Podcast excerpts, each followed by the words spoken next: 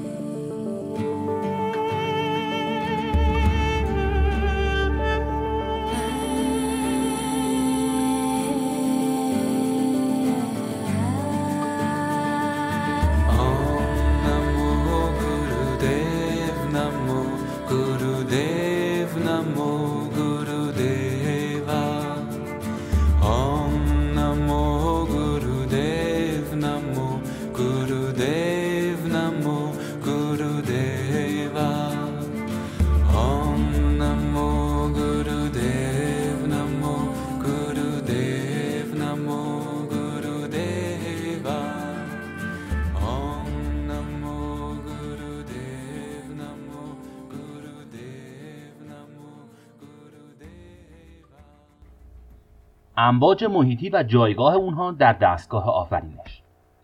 تو دستگاه عظیم آفرینش امواج خیلی زیادی وجود دارن که عمده ترین اونها امواج الهی محیط هستن که از جهان هفتم روحی به تمام خلقت و کائنات از جمله زمین نفوذ و کنترل دائمی دارن. سرعت این امواج طوریه که تو چند تا دامنه موجی از جهان هفتم به کره زمین می‌رسن و بعد از تاثیرگذاری بعضی از امواج دیگر رو به همراه خودشون به کائنات در میگردونن برای اینکه دقیقتر این مسئله رو درک بکنید فرض کنید تو روند روزانه زندگیتون یه نفر دفعتا به یاد خدا میفته و به درگاه خداوند روز و نیاز می‌کنه. حالا سوالی که مطرح اینه که این فکر و کلماتی که توی اون لحظه بیان میشه چطور می‌تونه تو همون لحظه به درگاه احدیت و خداوند برسه؟ بله.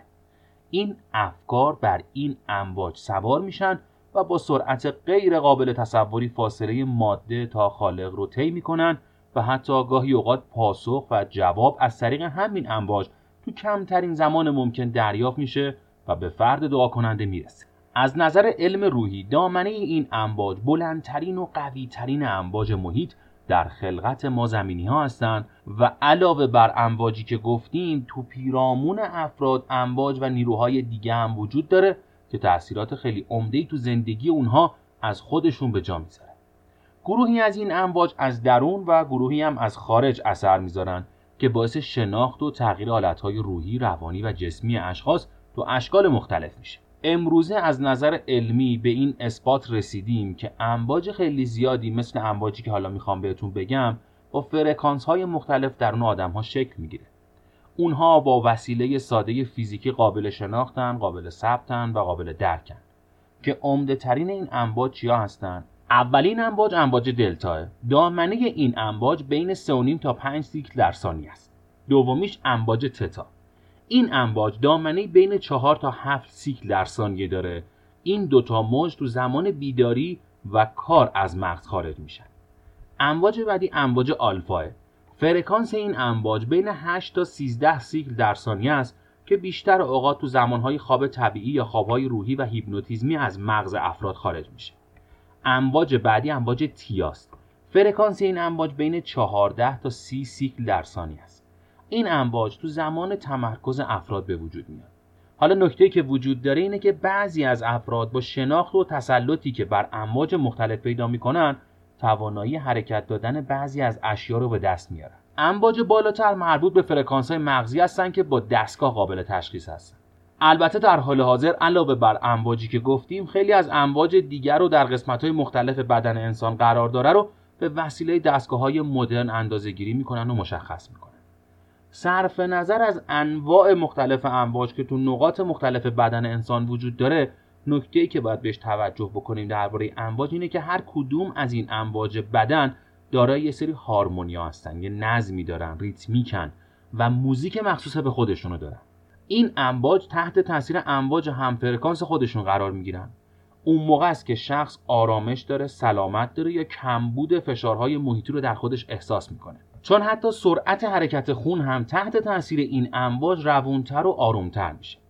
موقعی که شخصی تحت شرایط خاصی در خودش احساس رخوت یا شعف می‌کنه تحت تاثیر این امواج و ریتم مشخص اونها دچار این احساسات میشه. یعنی کاملا رو احساساتش تاثیر داره. البته تاثیر و وجود این آهنگها و ریتما تو همه افراد یک نواخت یک شکل و یک اندازه نیست. حتی این امواج و نظم و ترتیبشون تو مقاطع مختلف زندگی افراد دچار نوسان میشه نقصان میشه یا کم میشه یا زیاد میشه.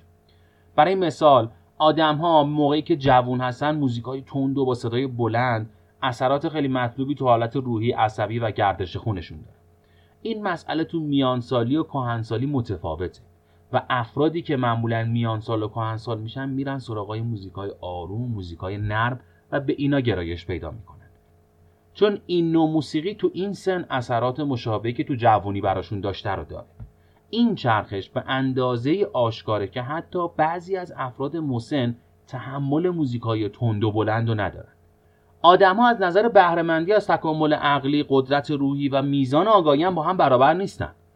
هر قدر که شخص به خاطر سپری کردن و طی کردن فرایندهای تکامل از میزان و اندازه و قدرت امواج روحی بیشتری برخوردار باشه به همون اندازه از ادراک بیشتری هم بهرهمند خواهد شد و نصیب بیشتری می‌بره. ادراکی که نتیجه شناختای اکتسابی تو زندگی گذشته است و می‌تونه تو مسیر درست سازندگی و در تداوم تکامل خلقت به صورت موفقیت آمیزی پیش بره. از طرف دیگه شناخت افراد مختلف تو زندگی وابسته به بازتاب درجات شعور و مرتبه اقلانی اونهاست. یعنی در اصل امواج عمل افراد در زمان حیات دارای نوع قدرت و ریتم خاصی با نوسانات منظم و مخصوصه که تو زندگی به شکل قانون عمل و عکس عمل که مربوط به حیات گذشته از عمل می‌کنه. این عامل باعث ایجاد حالتهای خاصی تو افراد میشه که وجه مشخصه آدمها و معیاری برای شناختنشونه. قبل از این هم اشاره کردیم که امواج هیچ وقت از بین نمیرن و به ورطه فراموشی نمیافتن بلکه تو هر زمان از گذشته قوی تر میشن. پس میشه به این نتیجه رسید که امواج در نظام خلقت به دو تا شکلن یا دو تا گونه هن. اولیش امواج محیط. این امواج تو ادامه مسیر خلقت تغییر شکل میدن و توی هر دوره از تکامل با شکل و قدرتی تازه تر و متمایزتر جلوه میشن که با شکل اولی اونها متفاوت. دومی امواج الهیه. این امواج به طور پیوسته از طرف پروردگار یا به سمت اون در حرکت هستند. این امواج هیچ وقت فنا و توقف ندارن و تو خلقت با نیرو و قدرت تکاملی تو حرکت هستند تا روزی که به اصل خلقت بپیوندن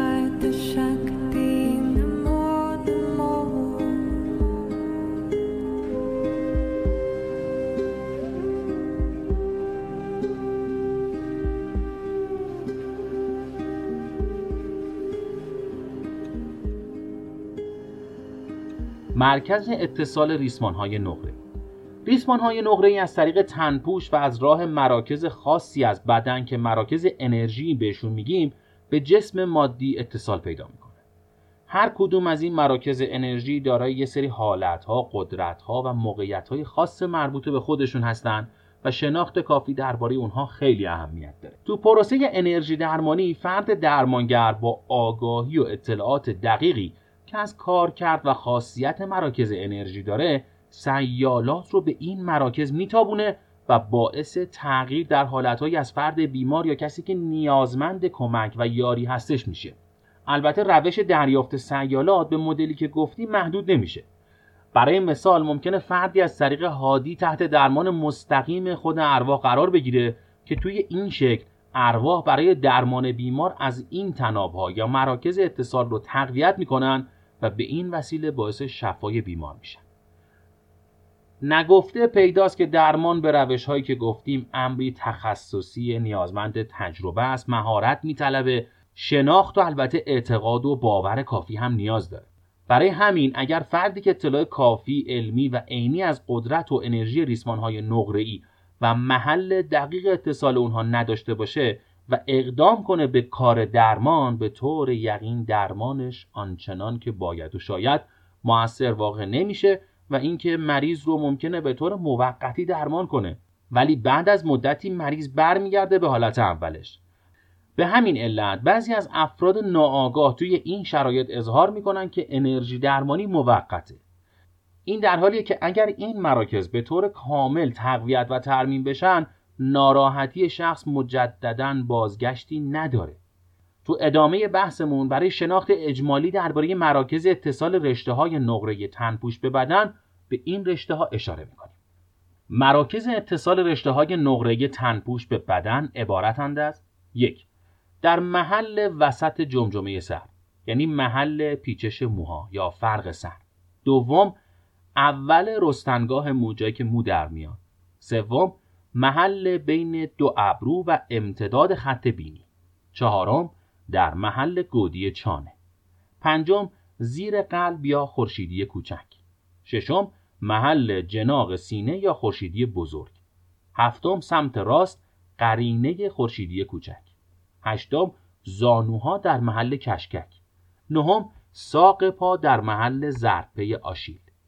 دهم انتهای استخوان خاجی و بیزه ها یازدهم گودی کمر در محل پیچش موهای کمر. دوازدهم آرنج دستها. سیزدهم گودی پشت زانوها. چهاردهم پشت لاله های گوش. ریسمان های نقره‌ای در محل اتصال به جسم مادی هر کدوم به چندین شاخه و شاخک ها تقسیم میشن و محیط به خصوصی از بدن رو پوشش میدن. به طوری که در نهایت تمام جسم مادی تحت پوشش امواج اون قرار می‌گیره. این پراکنش به گونه که تمام قسمت های بدن پوشیده از رشته های از امواج ریسمان های نقره گفتنیه که اولین ریسمان های نقره که در زمان مرگ از بدن جدا میشه مربوط به انتهای ساق پا و آخرین رشته مربوط به چون است.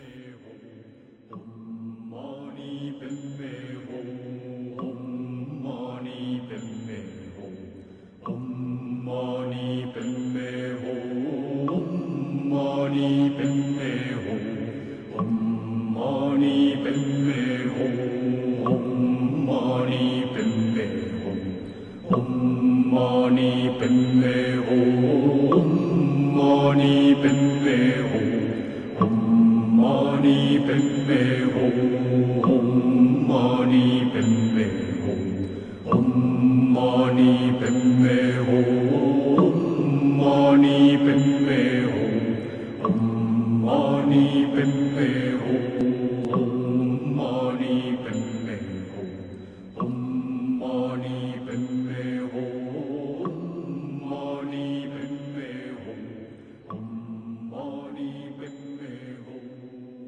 زوجی بودن و برون فکنی ها یکی از زیباترین و پرارزشترین حالتهای روحی زوجی بودن اونهاست.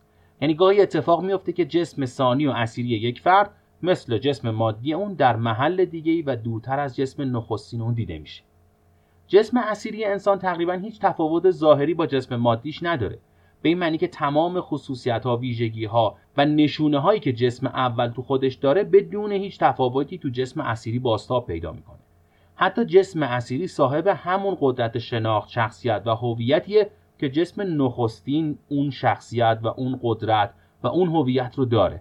این شناخت شامل کلیه اطلاعات و آگاهی هایی که انسان در زندگی جسمانی خودش کسب کرده. در واقع یک نسخه کامل و بینقص از همه اطلاعات و خصوصیت ها تو جسم اسیری کپی شده. موقعی که شخص سالسی از آشناهای انسان با جسم اسیری اون مواجه میشه با وجود تمام مشابهت ها و شباهت های جسمی و ظاهری و با وجود تبادل بینقص اطلاعات بین دو نفر فرد ملاقات کننده متوجه تفاوتی تو روی کرد و کنش احساسی جسم اسیری با شخصی که قبلا میشناخته میشه. این تفاوت باریک و نامحسوس به این شکله که اگر در آینده به فرد ملاقات کننده گفته بشه که با جسم اسیری فرد مورد نظر ملاقات داشته و از اون خواسته شده که تفاوت‌های دوتا جسم رو ذکر بکنه قطعا میگه که هیچ تفاوتی بین جسم اسیری و فرد اصلی وجود نداشته. غیر از اینکه از نظر احساسی تقریبا شبیه ربات بوده و توجه چندانی هم بهش نداشته.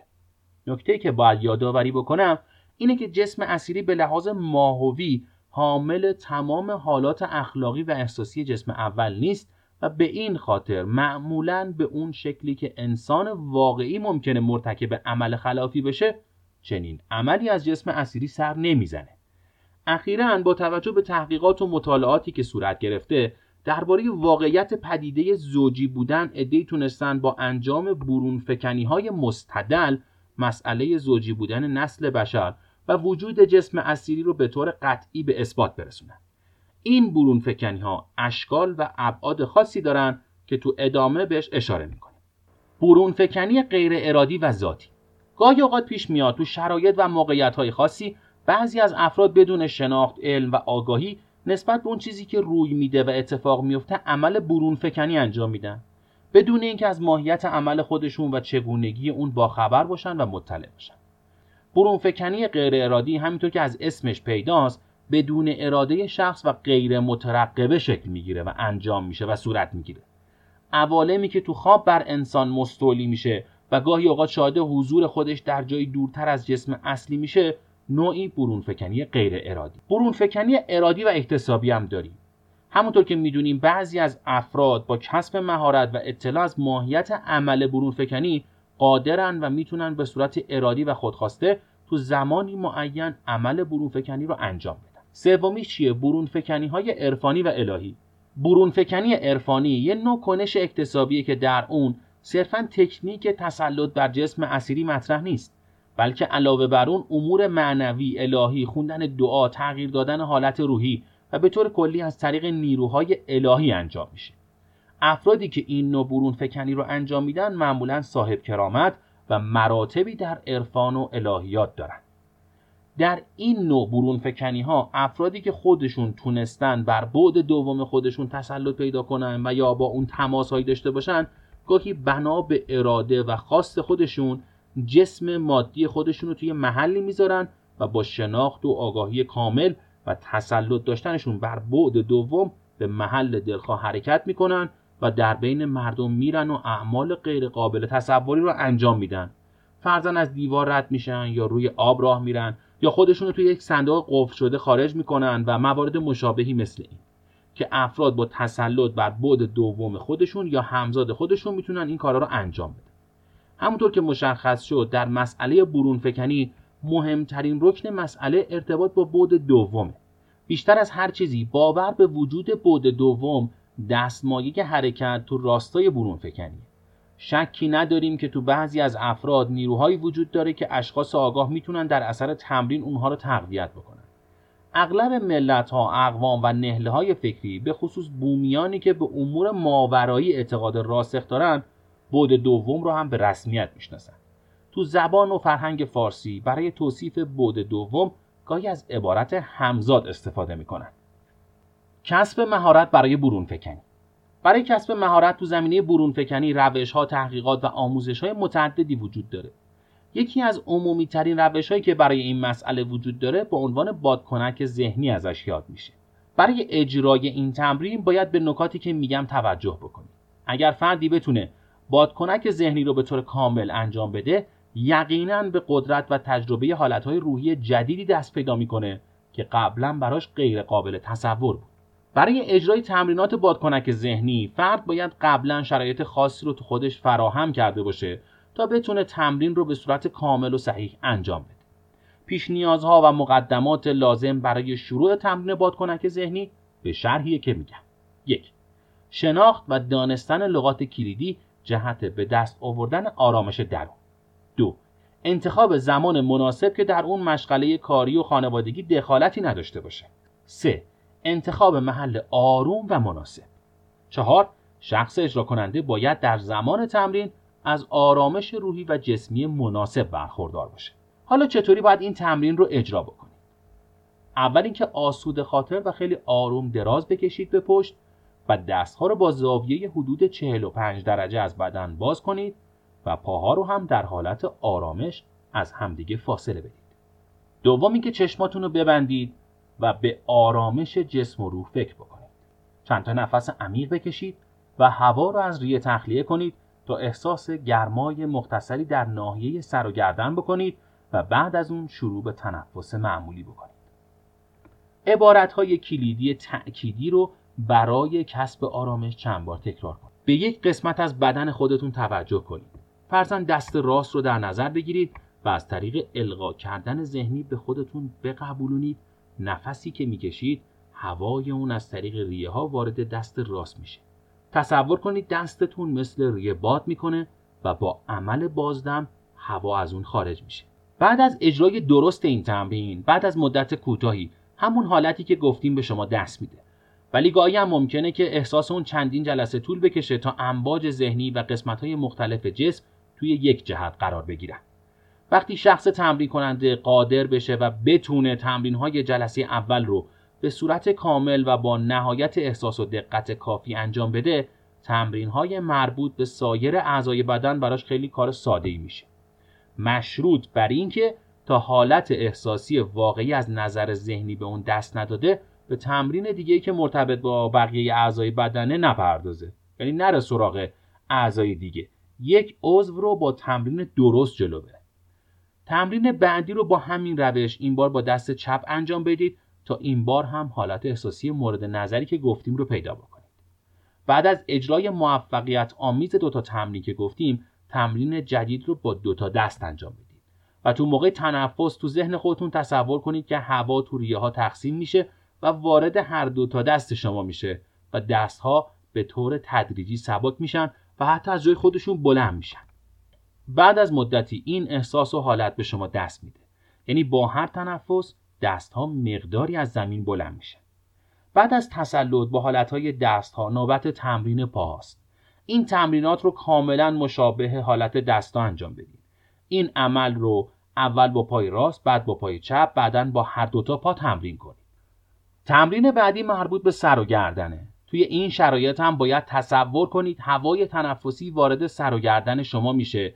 این قسمت از بدن پر از هوا میشه و با بازدم تخلیه میشه. تو تمرین بعدی هوای ذهنی رو وارد شکم می‌کنید احساس مورد نظر به سادگی انجام میشه. در صورت لزوم تمرینات بعدی رو برای قسمت های داخلی مثل قلب، ریه، کلیه و چیزهای دیگه به تدریج اجرا کنید. این بار هم هوای ذهنی رو وارد هر یک از اونها بکنید و به همون صورت قبلی خارج کنید.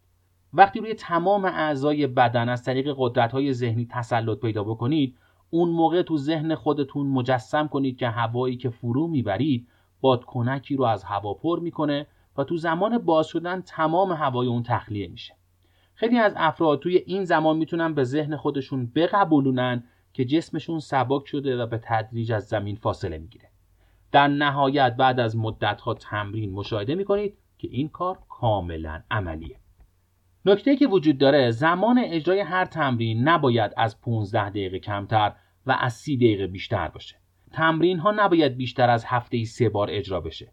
بعد از کسب مهارت تو هر زمان و مکانی بر حسب نیاز میشه اونها رو انجام داد. زمانی که فرد تونست کلیه تمرینات بادکنک ذهنی رو به خوبی انجام بده بعد از اون قادره و می‌تونه ضمن تقویت سیالات جسمی و روحی و نیروهای الکترومغناطیسی بعضی از دردهای بدن و ناراحتیهای روحی و جسمی رو به همین روش ساده از خودش دور کنه و حتی نیروی جاذبه رو خونسا کنه.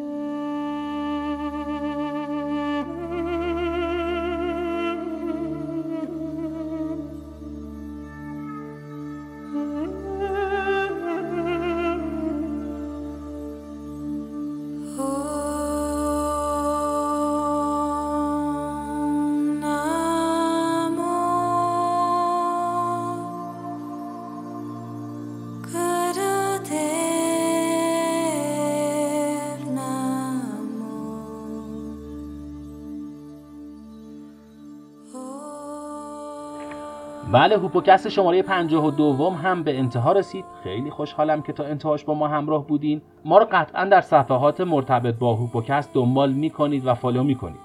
صفحاتی که در تلگرام وجود داره در اینستاگرام وجود داره و همینطور در اپلیکیشن های پادگیر وجود داره. خیلی خوشحالیم بابت وجودتون بابت حضورتون و بابت دلگرمیاتون. ممنون که هستید. تا هوپوکست بعدی خدا نگهدار.